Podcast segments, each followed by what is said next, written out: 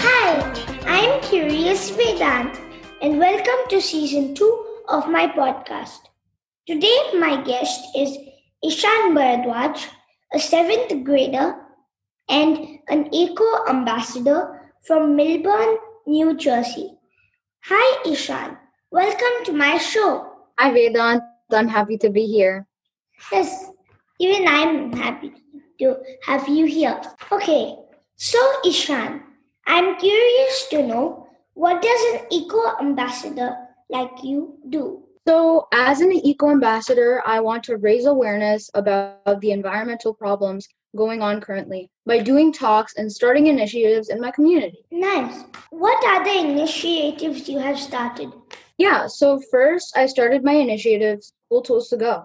This was an initiative to collect gently used school supplies from my community and donate them to the needy. Next, I attended Global Climate Action Day, an event initiated by Greta Thunberg, an environmental activist, and I had my first talk here.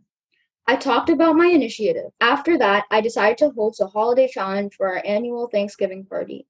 This included not wasting food, not using plastic cutlery. Then I volunteered to speak for the ordinance of banning all single use plastics in my town. This ordinance went into effect a few months ago in June.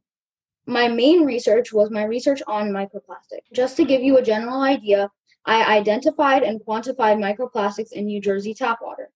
I even built my own apparatus, a cheap filtration system made out of reused material. After I finished that research, I spoke at Columbia University about my microplastics findings to college students and professors. Finally, because of the pandemic this summer, I started a project to make reusable masks instead of people buying disposable masks. I raised $500 and I donated all of this money to the Millburn Short Hills Volunteer First Aid Squad. This is my community first aid squad. Wow, that must be great. You've done a lot of talks and initiatives. I learned that you spoke at the municipality town hall to support the ban on single use plastics. That must have been a pretty cool experience. Can you tell me more about it? Sure. So, as I said earlier, this ordinance was to ban single use plastic in Millburn. Single use plastic includes single use like bags, styrofoam cups, and plastic straws. I spoke about the pros of this ordinance and how it will affect our town drastically.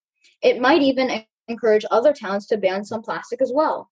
I've seen a lot of people use single use masks, like disposable masks. Mm, are those bad for the environment? Yeah, disposable masks can be bad for the environment because uh, I've seen in Millburn a lot of people litter um, the disposable masks on the ground. So yeah, it can be really bad for the environment. What can you use other than disposable masks? So you can use reusable masks, and you can also um, you can make them by yourself, or you can buy N95 masks at the store, or you can just buy some sort of reusable mask that you don't have to throw out and that's disposable.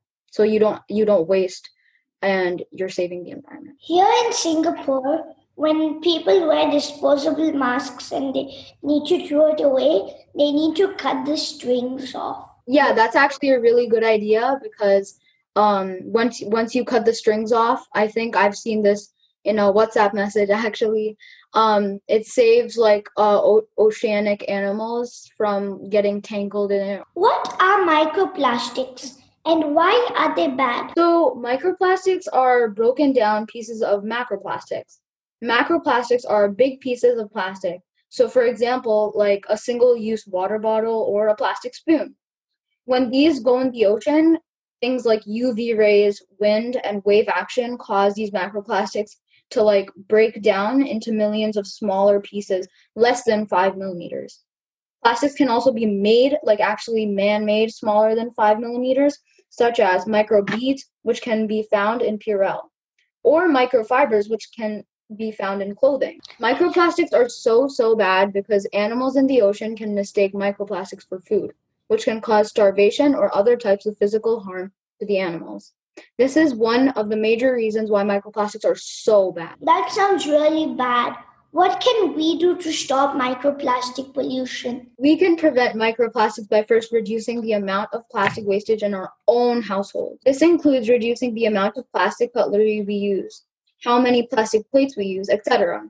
After we do that, we have to encourage our family and friends to do the same. Um, so I bought these steel spoons and I take it to all of restaurants so that I don't have to use their plastic spoons. Good job because um, you're you're not using plastic spoons which can be wasteful and you're using metal spoons which can be helpful because you're not wasting unnecessary plastic items. In our house, we don't use plastic spoons. That's a good idea and a good household. Can you tell me more about the microplastic filter that you invented?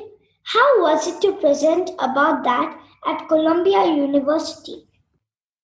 Well, good question. So, I built an apparatus using all homemade materials, including like half of a glass bottle, a lid of a jar, and even a metal straw. I put a piece of filter paper on the top of the apparatus in the glass cup, um, which would filter out the microplastics from the water. Later, I went to Columbia University with all my filters to quantify the microplastics, but before I needed to have the filters stained so I could identify which objects on the filter paper are plastics and which ones are, were not. It was a great experience to speak at Columbia, but I was a bit nervous before I spoke because I never spoke in front of college students and professors. What made you choose to be an eco ambassador? So, what really triggered me was when a college student spoke, um, as I was mentioning earlier, like um, the Millburn Climate Action Day in 2019. Um, so, a college student spoke um, about how microfibers from clothing come out of the washing machine. So that really got me thinking about this issue, um, which eventually led to becoming an eco ambassador. Is there a particular type of clothing that we can use that does not involve microfiber usage? Yeah, so you uh, should use cotton because that doesn't have uh, microfibers at all um, other clo- types of clothing might because it's not it's not completely cotton. Most of the time, I used cotton, but I have some non-cotton clothings. I'll try to get more cotton clothings. Yeah, that's that's a good job. 100% cotton is best recommended. What do you want to be when you grow up? I want to be a doctor when I grow up because I want to help people in need and just try to be helpful in some way. Nice. So, if I ever get a stomach ache or if I don't feel well, I'll come to you. Yes. yeah. What are your hobbies? Well, my favorite thing to do is um, to go biking with my four friends. Um, we go biking probably every Friday, and it's like really fun to hang out with them. I also like playing badminton with my dad. And finally, I love to travel to different countries all around the world. Come to Singapore. You will love it here.